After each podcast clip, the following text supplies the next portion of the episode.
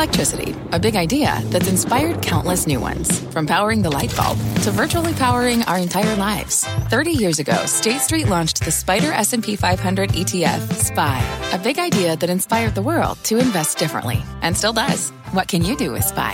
Before investing, consider the fund's investment objectives, risks, charges, and expenses. Visit ssga.com for a prospectus containing this and other information. Read it carefully before investing. SPY is subject to risks similar to those of stocks. All ETFs are subject to risk, including possible loss of principal. Alps Distributors, Inc. Distributor. You're listening to The Exchange. Here's today's show. Hi, everybody. I'm Kelly Evans, and here's what's ahead this hour. The call heard around Wall Street. One analyst out with a major warning on Apple, saying iPhone 12 sales will miss expectations and the stock is a sell. He joins us momentarily to make his case. Plus, can't raise prices fast enough. That's what one analyst says is going on in the housing market right now. Perhaps you've experienced it. Still, the home building stocks are up 30% this year. Are they still a buy? He says so. We'll debate. And AMC dominates clean energy stumbles and free food to lure back workers. Dom, we have seltzer in the office free now. Seltzer. Free seltzer, Kelly. Very excited. We have a new machine. She's referring to the, the new machine in one of our pantries that gives us a QR code. We can app base it and do hot and cold water and sparkling, by the way. Anyway, I digress. The markets are positive today, and we are not far away from record highs. The Dow Industrials are roughly 1.5% away from record intraday levels. The S&P 500 is down just about one half of 1% from those record intraday levels, and the Nasdaq is just shy of about 3% away from its own record intraday highs. So again, not far off. The markets are constructive for right now. We'll see if that whole sell in May and go away thing comes to fruition this time around. It's the last trading day in May overall. Now, materials and energy, the two top performing sectors so far this month, cyclical names, economically sensitive materials, perhaps some of the infrastructure and kind of global rebound trade there, energy, that part, that part of the story as well, and then consumer discretionary, the worst performing sector, down 3%. But it's not necessarily retail, so to speak, that's doing it. Amazon is part of that story. It had a down month, but also Tesla, the two most heavily weighted stocks by far in that sector. Amazon and Tesla negative on the month. That's dragging the entire sector down. A lot of the other names, retail oriented, are actually in the green so far. And then AMC, what a roller coaster ride it's been so far this year, but even just today. Because as you can see here, we are down 3%. It doesn't seem like a lot, given the fact that this is a roller coaster of a stock, but at the highs today, we were up roughly 38% intraday and at the lows down about 9% just on an intraday basis. So tilting towards the low end of that spectrum right now. Still though, Kelly, a $12 billion company in AMC Entertainment. It makes it roughly larger market value wise than Norwegian Cruise Line Holdings. Back over. That is an insane intraday swing. By the way, Dom, are you hearing anything about why? So there's a good amount of activity going on trading wise, but there are a lot of folks now just stepping away. The volumes have at least kind of slowed down a little bit from the surge that we saw initially today. So we'll see whether or not there can be any kind of footing found. But again, the options market active here as well, Kelly. Yeah. This could be a very interesting story. And again, I guess probably at this point more than two times the overall company's shares outstanding have traded in just the last two days. Oh, yeah. So look at the company this way. The whole company has changed hands twice in two days. And it's down 40 percentage points intraday. That's astonishing. Dom, we'll keep watching it. Thank you, sir. Yeah. Let's turn to Apple now, which has underperformed the market this year and is down 13% from its 52 week high. And a bold call. One analyst says it could go even lower. We're talking 90 bucks. He's downgraded the stocks. He's 30% downside amid unsustainable iPhone sales. Joining me now is Pierre Ferragu. He's the New Street Research research managing partner. Pierre, it's a pleasure to have you here. Um, the call is, is bold, but the reasoning is uh, pretty it's pretty calmly reasoned, I guess, is what I'm trying to say. You simply think expectations for the iPhone 12 sales are too high. That's actually, Kelly, um, expectations for the uh, iPhone 12s. Uh, the, I mean, the one I call the iPhone 12s, and which doesn't have a name yet, and that is going to be announced in uh, in September. What we see today is that demand for the iPhone 12 is actually exceptionally strong. So what does that mean? That means a phone introducing 5G, a return of the, the, the, the metal frame on the case, uh, has introduced a lot of uh, changes in look and feel and a lot of innovation and has driven a lot, a lot of interest. And that's bringing forward replacement. So a lot of people who normally would have replaced their phone next year are actually going to replace it this year or are replacing it now. And, and, and, and this is really where I see the weakness. On the back of this very strong level of replacement today, in one year from now, we'll see an air pocket. We'll see far less people in the market buying iPhones. Got That's it. the essence of the call. And so, again, to clarify, you're saying that iPhone 12 demand has been so good that for the next refresh in the fall, there's no way uh, that it can compete or hit the numbers that the street is expecting. So let's play this out to how that turns Apple from 120 something dollar stock into a $90 stock. I mean, it's one thing to sell less than expected, but why would that change Apple's valuation so dramatically? Yeah, it's it's a very good um, it's a very good question, Kelly. And so um, the expectations today are for Apple to produce 230 million phones next year and sell 234 million phones next year, slightly up from what uh, uh, the market expects for this year. Um, I expect that number to come down, you know, maximum at 200 million dollar, uh, 200 million units, sorry, and, and even potentially uh, a bit less than that. I see the downside risk down as much to one, 180 millions. So if that happens, what happens? Everybody on Wall Street is going to adjust down their expectations for 2022. And, you know, iPhone shipments being 15, 20% below where expectations are today means earnings expectations for next year are going to be a good 10% below where they are today. Mm-hmm. And historically, what you see that when that happens to ha- Apple, it has like a temporary but very significant impact on the multiple on the stock. So if your earnings come, come down 10%, you, your stock price can come down 30% because hmm. your multiple is going to come down. Now, in the longer term, on, on, on a three to five year horizon, I do agree with you, Kelly. It's no big deal. It's like missing, you know, uh, 30 to 50 million units. In the broader scheme of things, with Apple, you know, uh, becoming more and more of a service business, like exactly. more and more of a multi-product business, it, it is a relatively small moving part. But when it's concentrated on one year, it is such a big moving part that like positions have to get adjusted and we see a downside in the stock, very similar to what happened at the end of 2018. We were in a similar situation. The iPhone 10 did very well. The XR, the XS did very poorly. And for, you know, a matter of a few months, the stock came down very significantly mm. by that kind of order of magnitude, 30 to 40 percent. Well, and your call certainly caught our eye because on this show we've had a number of big investors lately telling us they they are not that bullish on Apple. In fact, you know, Nancy Tengler, we spoke to a, another fund manager who had kind of left it out, even though he typically likes tech names. So you're kind of putting a period on a sentence that we've already been writing uh, to some extent, which is interesting. And Apple obviously is so big and so influential, you could think this would be of, of, relevance to the broader investing public. I guess one question that I have you alluded to is, is on the services piece of this, because this whole argument is basically saying that Apple was a pandemic play and that the reopening does not favor it. What about services? So even if the iPhone unit sales, you know, have a have a hangover from demand pulled forward, again, kind of coincidentally to the pandemic, they just launched this phone that everybody kind of bought and, and they were at home. That that generated the super cycle. But why wouldn't services ancillary to that carry the stock through what could be a dip in iPhone sales? Yes. So um, I, I, I, think the answer to that is on, on, on, very similar lines. If you think about it on a five year horizon, like the service opportunity, the expansion of the product portfolio opportunity, like we are talking like very good growth in so many, so many products I would even bring in, you know, potentially the car opportunity in the long term, in the long run for Apple. All these things should carry the stock through. Um, but on a one-year horizon, you know, what can happen in services? It's a very predictable uh, kind of uh, revenue and financial performance that we can expect. Uh, what Apple is going to do is going to be very close to where expectations are. And so you'll have like this air pocket in iPhone, this very significant disappointment and then uh, uh, along that, on that kind of one year time horizon, you, you're not going to have anything to save the stock. Hmm. Now, of course, once the stock is on much lower multiples, once the air pocket starts being behind us and not in front of us, right. what's going to happen? Fresh money is going to come back into the stock. And in the medium term, I would see, you know, the multiple uh, readjusting back up over time. But it has to go through this very difficult 2022 year first. Last question, Pierre, just to put this in context, how often have you had a sell on Apple in the past?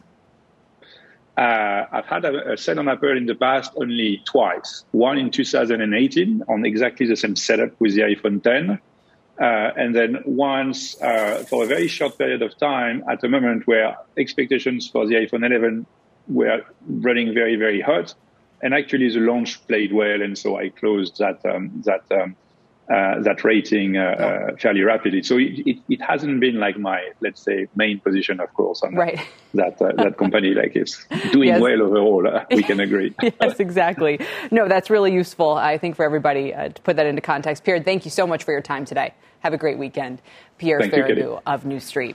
Let's move along to the broader markets where the Dow and S&P are on track for a fourth straight month of gains. But my next guest says the market overall is entering a risk-off mode, and it's time to be a little cautious because the smart money is selling. Joining me is Barry James, president of James Investment Research. Barry, good to have you on this Memorial Day weekend, especially. So I don't know if you want to pick up at all on the, the Apple discussion we were just having. If that's if there's kind of anything analogous from that to your concerns uh, overall for stocks here.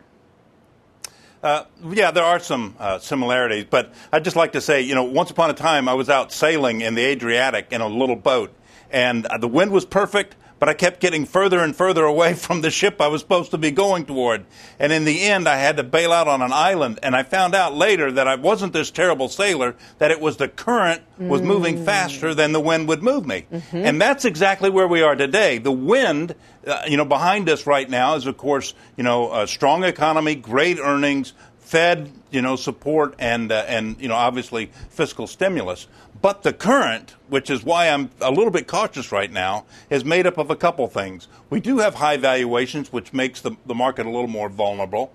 And then we also see uh, the smart money is selling. And when I say that, look at the companies themselves. There is record issuance of shares on a on a you know compared to the size of our economy. Uh, that's not necessarily positive. You see insiders selling pretty aggressively, and then something that's been a great support uh, is the masses have been buying stocks. They're getting more and more cautious right now, which could uh, you know uh, lead to some some sort of a pullback. And just to kind of tie all this up in a ribbon, um, we're seeing that already in the growth area, mm-hmm. in which Apple kind of fits into that. In the month of May, both large and small growth down, both large and small value up. And uh, that's just part of the transition I think that's taking place. It's a uh, great analogy, and I know you're a classic stock picker as you kind of look through the the investment landscape. MasTec, Regions Financial, LGI Homes, you know, all of those yeah. uh, with industrials, financials, you know, housing. Those are in that kind of value part of the market, right? I mean, do you have to have a point of view on inflation, you know, to, to be thinking through the level of bond yields and, and, you know, real income and all of the stuff that people are puzzling over right now. I mean, are these stocks that can perform well no matter what happens in terms of wages and price hikes in the near term horizon and the Fed's response to all of that?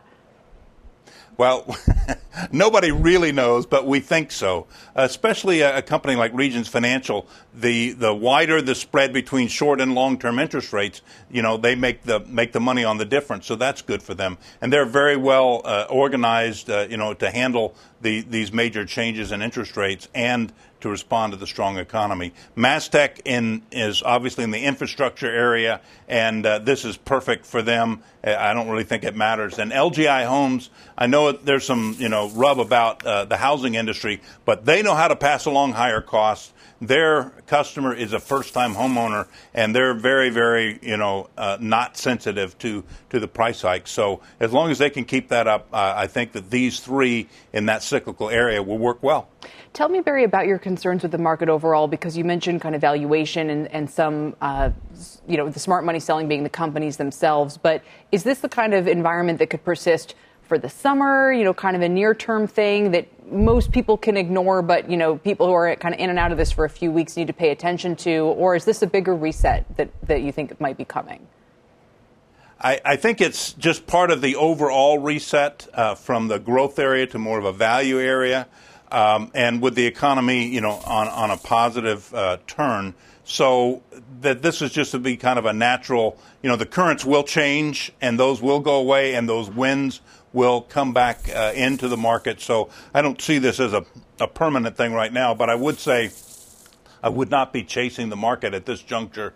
And if I had a little room to take some things off of the table, you know, things that had run really fast, uh, maybe too fast, as it were, uh, this would be a good time to do that. From the Adriatic Sea to the housing market and Apple, all wrapped up in one. Barry, a pleasure to have you as always. Thank you, sir. Great to be with Barry you. James with James Investment Research. Coming up, forget airlines or restaurants or even cruise stocks. How about buying a REIT as a reopening play? We'll speak with the CEO of this mystery stock that's up 19% since January and could see a summer surge as Americans hit the road. Plus, we just spoke about it, but builders can't raise prices fast enough. That's what one analyst is saying about the housing market right now. Can it power the home builder stocks? Look at this performance. To new highs? We'll ask after this.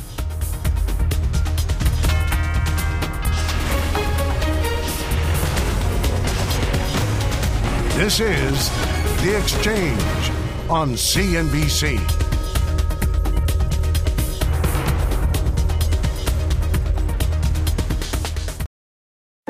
What's on the horizon for financial markets? At PGIM, it's a question that over 1,400 investment professionals relentlessly research in pursuit of your long term goals.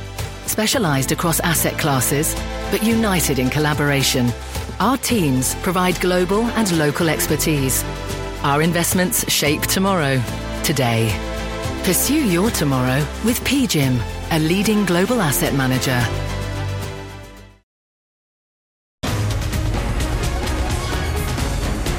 Welcome back. My next guest says that home builders literally can't raise prices fast enough. He argues that peak profit margins are still to come for the builders, and any recent dip in their stock prices are buying opportunities. He just raised his price targets on KB and Lennar, while both are down about 4% in a month. They're still up 30% this year, along with the home builder ETF, the XHB. And joining me now is Stephen Kim of Evercore ISI. Stephen, it's great to have you back. You've been consistently bullish on the space, but many are starting to ask if we're at a tipping point where homes are simply no longer affordable at these prices. Why do you feel differently? Thanks, Kelly. And you're right. We have, I would actually say, we've consistently gotten people concerned that things are too good. You know, this is a cyclical industry and investors aren't stupid. And they, when they see that things are really good, they immediately start thinking, is this peak margins? Is this as good as it gets? And all that sort of thing. Uh, and our call is that, uh, that it is way too early. Um, if you look at what's going on right now, you can actually see that the builders have literally reached the point where they can't raise prices fast enough, so they are actually moving to an auction type format. Hmm. This is something that we have almost never seen in the history of the modern home building industry. And we think that it's going to drive, actually, believe it or not, another leg up in the gross margins. And there's a lot of historical data actually to suggest that. But for some reason, the street just continues to, to dig in their heels and be unwilling to model the kind of gross margin expansion which we think is going to come. Well, that might be in part because the numbers are, are so extraordinary. You know, it, I, am thinking through a little bit of the revolution and what's happened with the cloud, for instance, um, where you have companies who are saying we leapt from like a 2015 operating environment to a 2030 operating environment overnight in terms of the shift to e-commerce. It feels like we've just had a decade worth of home price growth in a year. I mean, the FHFA index was up 14% in March. It, it continues to accelerate, and that's that's broad. That's not just the urban areas, right? Like, so when you see price growth that rapid, you just think to yourself how much longer can this keep going? Is it going to keep increasing from 14% annual growth? Well, uh, I will tell you that if you look at the most recent data uh, covering the existing home market, uh, home prices are actually up about 26% year oh over year at this point.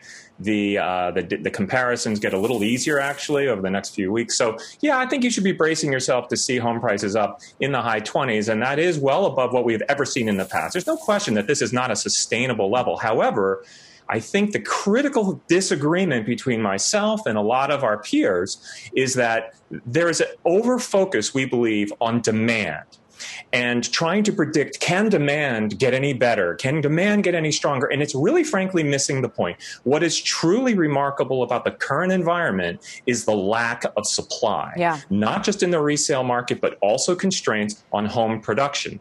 And in fact, if you look at a trailing 15 year series of home housing starts, very easy. Anybody can pull it down. Just take a 15 year average and go back to the, to the dawn of modern home building in 1945, and you will see that it was a very steady rate, somewhere around a million five. And then all of a sudden, this cycle over the last 15 years, it has plummeted. Wow. We have underbuilt this industry for over a decade. Mm-hmm. It didn't happen overnight. It's not going to be solved overnight. On the resale market, which is six times bigger than the, than the new market, uh, people often say, well, what if people all of a sudden decide to list their home? Well, if they do that, they got to buy a home at the same time. Exactly. That's not going to change the inventory situation. So the resale inventory cannot move quickly, uh, move higher quickly. And on the home building side, we actually have uh, more than a decade of underbuilding, and it's not going to be solved in the matter of a year or two. Uh, this is crazy. I mean, because what you're saying is great. And as you say, you have outperformed ratings on all of the builders. You raise your target prices on KB, Lennar, and Toll. But what you're saying for society has implications I'm going to need to think through maybe over the long weekend. Stephen, thank you again, sir. Really, really appreciate it. Stephen sure. Kim with me, Evercore ISI. Coming up, Nikola and Plug Power are both getting initiated with a buy today, and both for the same reason. We'll tell you what it is, why now, and how much upside one firm sees ahead. Don't forget, you can watch us anytime, anywhere you are. Now that everyone's back on the road again, you can just use the CNBC app. We're back in a minute.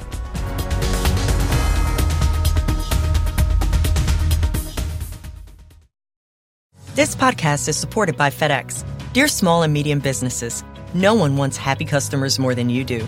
That's why FedEx offers you picture proof of delivery, packageless and paperless returns, as well as weekend home delivery to 98% of the U.S. on Saturday and 50% on Sunday. See the FedEx service guide for delivery information. FedEx Ground service is also faster to more locations than UPS Ground. See what FedEx can do for your business. Absolutely, positively FedEx.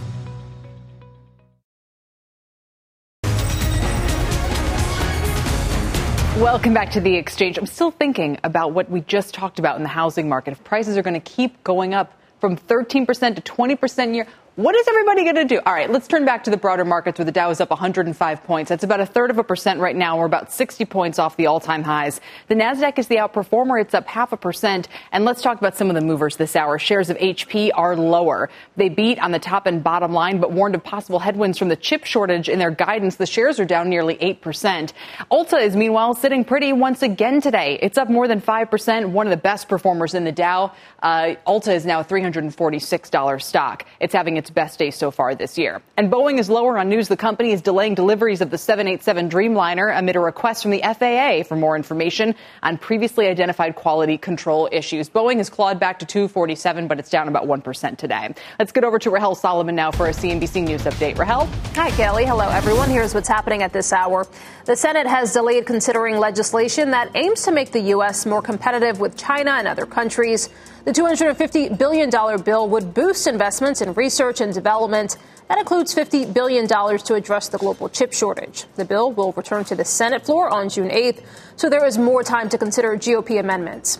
In Florida, a 14 year old is facing first degree murder charges and the death of a 13 year old classmate. Aiden Fucci is being tried as an adult and faces a possible life sentence for stabbing Tristan Bailey earlier this month. Fucci is being held without bail. And get ready for heavy traffic and crowded airports over the holiday weekend. The head of Homeland Security warning air travelers to expect long lines on the way to their flights. And for the first time since the pandemic began, the U.S. could see more than 2 million air passengers in a single day. And the crowds won't just be on the roads and in the skies. On the news, see how the country is trying to get back to normal for Memorial Day and what safety measures you should still consider. Summer is upon us. Kelly, I'll send it back to you. All right, Rahel, thank you so much. After this break, 3.6 million jobs have still not returned to the hotel industry since the pandemic began. And one of our next guests says that Amazon is partially to blame for that. The CEO of Pebblebrook Hotel Trust joins us live. The stock is up almost 60% in the past year. We're back in a moment.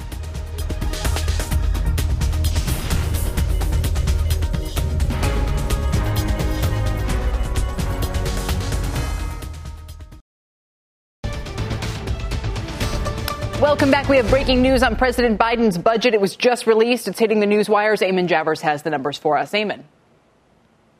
Kelly, the top line numbers on this $6 trillion budget request were out this morning, but we're now getting our first look inside the numbers and take a look at some of what President Biden is requesting here as you go agency by agency in this federal budget request. Uh, on defense in 2021, the request was 703.7 billion. In 2022, that pops uh, to 715 billion. So it's an increase there for defense, but not nearly as much of an increase as you see for education and for healthcare. In education, you see 70 $173 billion in 21, 102.8 billion, a really significant increase there uh, for the education budget and for health and human services, 108.4 billion back in 2021. 2022 request though, 133.7. So you can see sort of the, the values behind this document that President Biden is laying out, what he believes the increases should go to. Now take a look at some of the economic assumptions that we're learning about inside this budget. This is how the Biden administration is assuming the economy will go in order to generate these numbers. Real GDP percent change year over year in 2021, 5.2%. In 2022, 4.3%. Uh, unemployment, 5.5% in 2021, uh, going out to 4.1% in 2022. So a significant decline there in the unemployment rate. And then the 10 year, they're saying 1.2% in 2021. And the assumption is 2.8% in 2030. But Kelly, as we know, 2030 is a long time from now. So always tricky to predict. But nonetheless, these documents require you to do exactly that. right. Even though we've just lived through a completely unpredictable pandemic, you know, they, right, just right. go to show how difficult these can be. But uh, absolutely, uh, we have to make some plans and see if we can stick to them. Eamon, stay right there if you would. Let's talk a little bit more about the debt and deficits this budget would entail and how it would deal like, with matters like the expiring 2017 tax cuts. Joining me now is James Pethokoukis. He's economic policy analyst at the American Enterprise Institute and a CNBC contributor. Jimmy, it's good to see you again. What, what are the headlines for you here? Well, what I what I find really interesting is those economic forecasts. Yeah, we knew there was going to be a a lot more debt, uh, record levels of debt, a lot more spending. Uh, but what do they forecast for interest rates? Because we're going to be doing a lot of stuff. We're going to be spending a lot. Yet they still think inflation is going to be totally under control. Interest rates rising only gradually. So I think that's that's pretty interesting. They're not assuming any kind of big interest rate shock inflate all everything else, kind of an all else equal. They think all else is going to stay equal, and also those GDP numbers Eamon was talking about, uh, kind of a blip here this year and next. But after that, they expect much more moderate growth, and I hope we can do better than that. So let's talk about the interest rates uh, and the inflation piece of this. Jimmy, like, give us some examples. If all of a sudden the 10 year goes from one and a half to two or two and a half or even 3%, like some are saying, what does that mean for the, the budget's goals? Listen, if if rates go up, and uh, I'm, I'm guessing because I don't see those numbers that their long-term interest rate forecast is probably not a lot different than CBO. Uh, if long-term rates are a couple points higher, then we're talking, you know, I don't know, eight, nine, ten trillion dollars more in debt. So that's a lot. But the, what the administration is focusing on is keeping those interest rate uh, uh payments under control. Uh, less focus on debt to GDP. I mean, that's the number most people are familiar with, to the extent they're familiar with any of these numbers, and that's going to be a record. But as long as those payments are under control, then they feel like this is a sustainable budget, and that's a that's kind of a change of a change of course from previous administrations. Eamon. you know, we know this is basically a priority list. Some call it a wish list, but uh, you know, Congress has to get behind it. Um, what is realistic? You know, what what of this are we likely to actually see come to pass? And, and I mean, there's a lot of stuff in here that's really controversial, especially some of the capital gain stuff at death. So, what, you know, how much of this spending do you think is really likely to be given the go ahead? Well, I think you have to ask Senator Manchin that, right? I mean, he's the deal maker in the Senate. We'll see what the administration can get through that sort of needle. They have the, the slimmest of margins possible in the Senate, a slim margin of control in the House. So uh, typically, a, you know, a, a majority with a Democrat in the White House and Democrats in control on Capitol Hill can do a lot, but in this case, they can do less than normal. Uh, and, you know, there's always some give and take here, and no president gets exactly what he wants. And that's why I think you saw Jimmy laying this out as a values document. This is sort of Biden saying, look, if I could wave a magic wand and, and do something, this is what I would do. But obviously, he doesn't have a magic wand, and the Senate's in the way. And, and so that's going to be a political battle uh, throughout the rest of the year, and we'll see where they land. But the, the idea that you'd get exactly this, that, that ain't happening. Right. The question is, how much can they push through? Yeah, no, Goldman even said yesterday the fact they're releasing at 1.30 on a Friday into Memorial Day weekend suggests trying to bury it to some degree. Uh, but anyway, we'll see. Yeah, we have a not long... burying it here, though. We're paying attention. Ne- never, never. we're focusing hard. That's right. James That's right. Pethokoukis, Eamon Javers, thank right. you both uh, joining me this hour. Coming up, the first real test for the summer box office. The clean energy trade is running out of juice. Hydrogen hits the road, and free food to woo workers. It's all in rapid fire. We're back in a moment.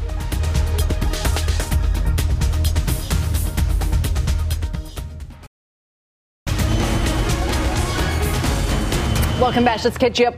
Back. Let's catch you up, she said, on a few stories that should be on your radar. It's time for rapid fire, and joining me to break down the headlines are Julia Boorstin, Dominic Chu, I think, uh, and CNBC.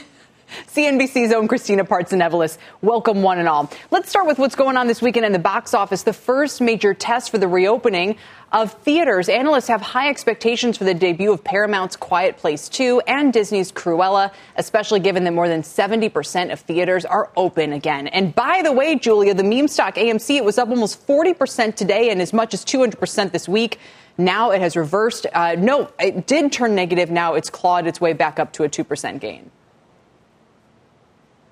Yes, Kelly, this weekend is going to be very interesting. I'm going to set the meme stock stuff aside, but I would say this weekend is going to be very interesting because the two big movies that are being debuted in theaters are both have unusual distribution strategies. So before the pandemic, there was always a 90 day window between when films were available in theaters and then when you could watch them at home. But Quiet Place 2 is going to be available in theaters exclusively for 45 days before people can then stream it on Paramount Plus. And Cruella is going to be available for Disney Plus subscribers for an additional $30 fee. So the question is, does the fact that people aren't used to going to movie theaters keep people home, or does the fact that there's going to be more options for how to watch these films sort of depress the, the box office? But Kelly, it really seems like there is excitement about getting out there again. Quiet Place 2, 2 grossed $5 million in its Thursday night screening. Yeah, I think, Christina, the unofficial kind of theme of this rapid fire, and maybe many to come, is going to be it's booming out there because – if you try to, I mean, the traffic, like my downtown looked like a block party the last couple nights. It was people everywhere. It was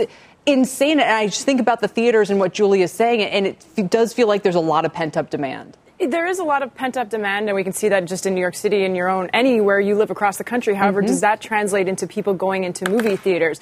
We just talked about the, the, the time frame going from 90 days to 45 days. How are a lot of these companies like AMC going to be sustainable in the near future when they are not going to be having people come as often or when they're going to have to compete with all the streaming services? Yes, we, you mentioned AMC, Reddit crowd, maybe institutional investors as well thrown into that mix that have pushed the stock up. Trading volume is three times the 30 day average. So a lot of people are talking about it. But AMC in particular, the debt levels that they're carrying on their balance sheet is just incredible. Some of their hmm. senior debt, you're seeing coupon rates well above 10%. So how is this going to be wow. sustainable going into the future when movies aren't being even shown for as much time? Absolutely. And you, it makes you think, Tim, of some of the airline stocks, too, that are carrying these huge debt loads. Even, you know, what happens when that initial excitement kind of turns to the long term sustainability of it? What would you do with the stocks here?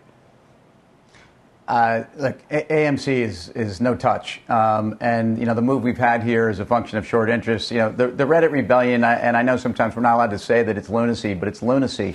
Um, the, the point was really uh, very well made. Four hundred million dollars of interest expense for AMC, um, on top of you know two to three hundred million in capex, just to stay kind of relevant with their current offering at a time when the structural headwinds are what they are. If I were they, I would be raising every single penny I yes. could right here. That, that's what your CFO should be doing. Um, that last raise was around $9, which at the time looked like actually genius. It would be even smarter here. So again, uh, you know, this is a company that's going to, you know, they made 700 million in EBITDA in you know 2019, and in a declining dynamic that's only getting worse. Um, trades at about 45 times adjusted EBITDA. I, you know, again, I don't, I don't understand any of this. I realize, you know, I want to go to the movies. You want to go to the movies. I will go to the movies again. Um, but their game is totally different than it used to be. I mean, I think watching the stock is more entertaining than uh, perhaps some of the movies. But I think it's a twenty-seven dollar equity now. So, like you said, and that's a point Barry James made off the top. Is one of the reasons he's cautious on the whole market. He says that there's just been a massive issuance in stock, and maybe AMC will be next. So, Tim, uh, watch out. Uh, the Reddit army's coming after you. Yep.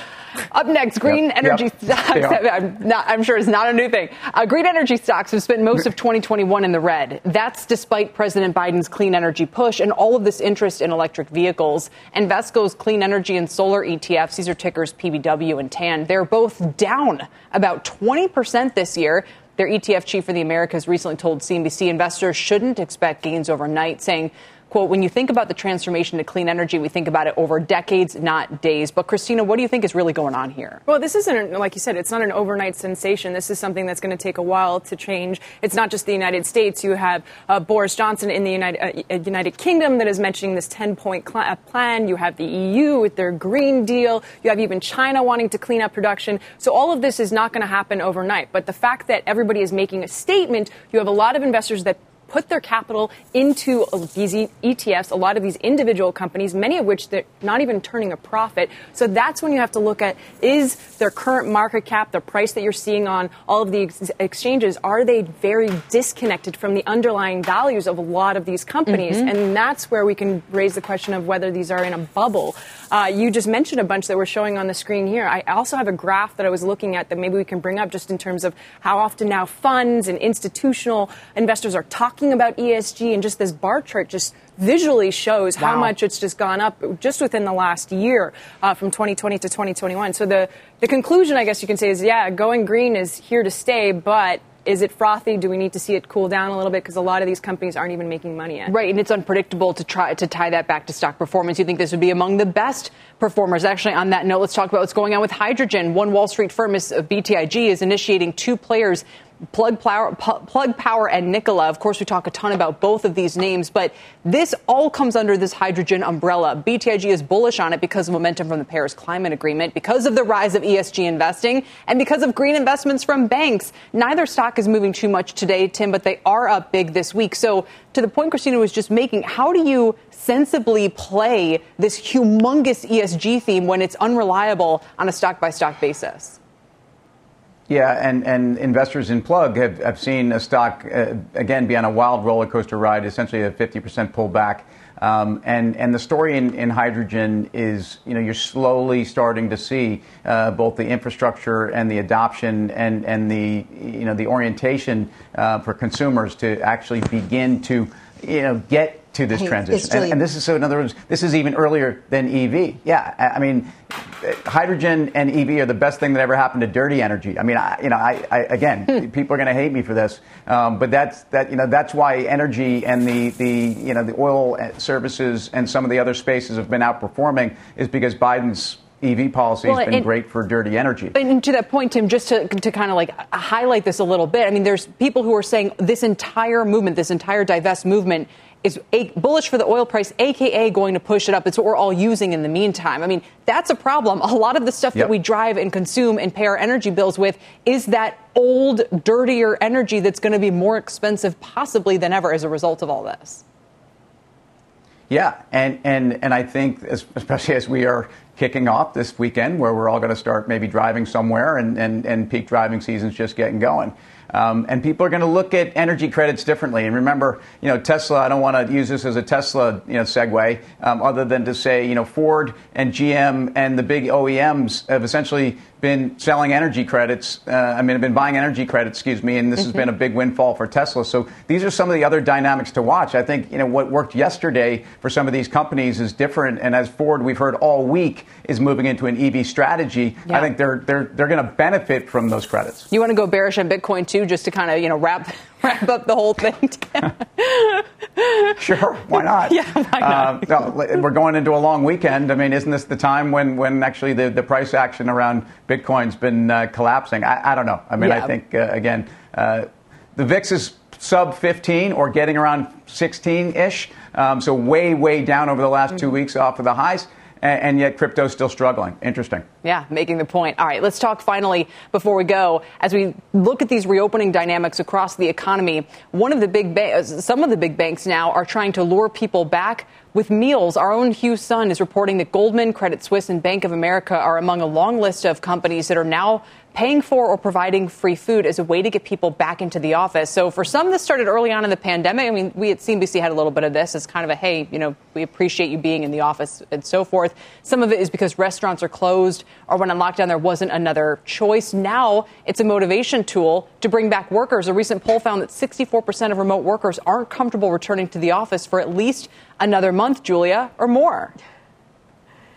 Well, look, Kelly, I have to say, what's old is new again. This has been a technique of the Silicon Valley tech giants for years. I remember a decade ago being in the big Silicon Valley tech giants offices like Twitter, Facebook, Google, they all had the most remarkable spreads of food. This is a strategy not only to lure over talent, but also to keep people in their offices and working. You can save a lot of time if you don't have to leave the office and go get food. Also, of course, in Silicon Valley, there are a lot of office parks, so there aren't that many options around. But I think this is a really classic strategy, not only to make your workers feel appreciated and taken care of, but also prevent them from maybe getting a little too distracted during their lunch break. Yeah, God forbid, you know. Christina, I'll give you the last word on this. I think it's unfortunate that you have so many of the smaller players, the mom and pop shops, that can't get these workers back. Yeah, we're talking about these big banks, we're talking about big tech that can afford to offer subsidized meals, free meals. But what about all of the smaller players out there that are still struggling, can't find workers? And I think that's something that we really need to focus on. Yeah, it's going to widen the gap between those who can and those who can't. It's a great point. All right, we'll leave it there. Thanks, everybody. Have a good weekend. Christina Partsinevelos, Tim Seymour, and Julia Boorstin. And for more on the firms using free food to get workers back to the office,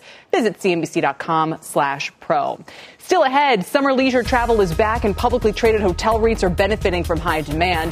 Pebblebrook Hotel Trust, Diamond Rock Hospitality, Xenia Hotels and Resorts, all more than doubling from their 52 week lows. The CEO of Pebblebrook, which is one of them, joins us on the other side of this break. Don't go anywhere.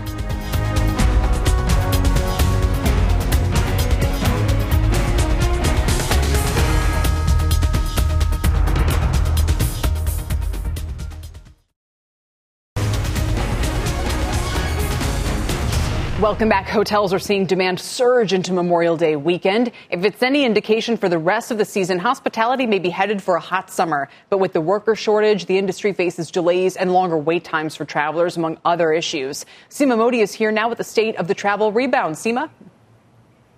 Hey, Kelly, we're heading into that busy summer travel season as the hospitality industry faces a pandemic induced labor shortage. U.S. hotels typically employ 8.3 million workers, but only 713,000 have been added back since the end of January. Owners have responded by adding incentives, hosting job fairs, and offering more flexible hours. Is that enough? And how could that impact the customer experience? Let's ask John Bortz, CEO of Pebblebrook, a hotel real estate investment trust, which owns over 50 hotels across the nation. John, it's good to see you today. You're actually anticipating this three day weekend to be the strongest for the hotel industry since the pandemic. I guess the question is with the staffing shortage, what should customers who are checking into a hotel expect? Will there be delays? Is it going to be harder to get their room cleaned? Uh, housekeeping, in room dining? What should they expect? Well, Seema, nice to be with you today. At least some of us are working on the uh, Friday afternoon before this holiday weekend. Um, we are expecting uh, a, at least a record weekend compared to anything we've achieved so far during the pandemic, and that's very encouraging. Obviously, uh, we think we'll hit uh, occupancy levels that are similar to 2019 as an industry, uh, and at rates that are uh, about 10 to 15 percent lower than 2019. For Pebblebrook, uh, we think we'll hit uh, occupancies in the low 60s, which is still about a third off of uh, our 2019 numbers, but our ADRs are flat, driven by uh, our premiums in our portfolio of hotels. I think when it when it comes to the customers, it's going to vary by market in hotels uh, as it relates to service. Um, we certainly would ask customers to be patient, no different than probably what everyone's experiencing in restaurants these days.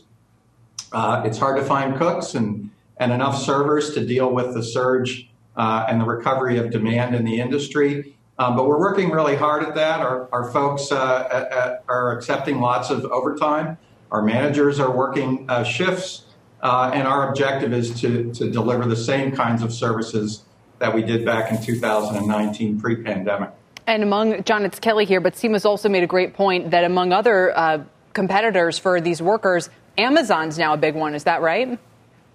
Yeah, there there are a number of new competitors, and not not surprising. You know, uh, something like 80 uh, to 90 percent of our uh, associates in our industry were laid off during the pandemic. You know, we were one of the first industries to be hit. We'll be probably one of the last to recover completely.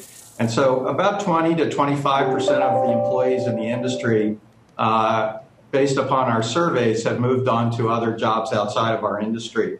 So we're uh, we're uh, searching for those from uh, other places than we normally do. We're looking at universities and community colleges.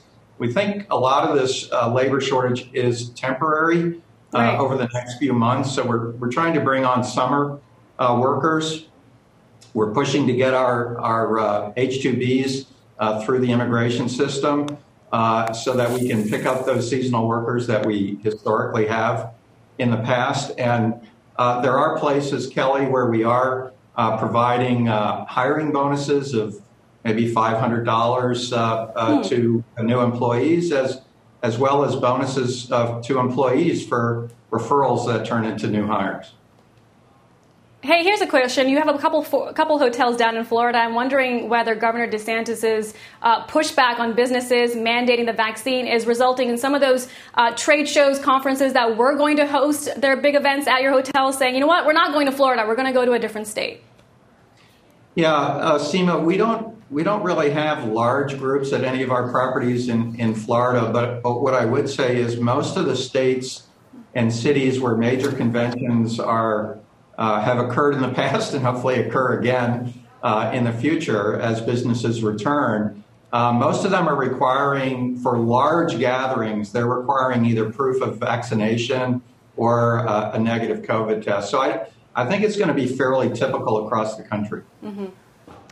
All right, John, thanks for joining us today. Appreciate it.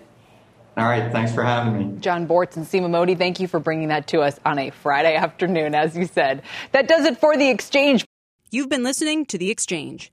Make sure you're subscribed to get each episode every day, same time, same place.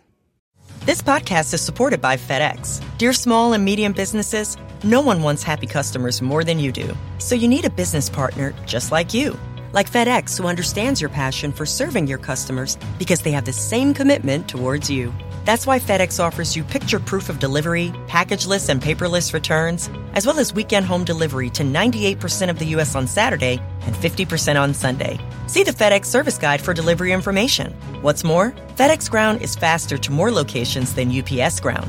Trust FedEx for timely deliveries. See what FedEx can do for your business. Absolutely, positively FedEx.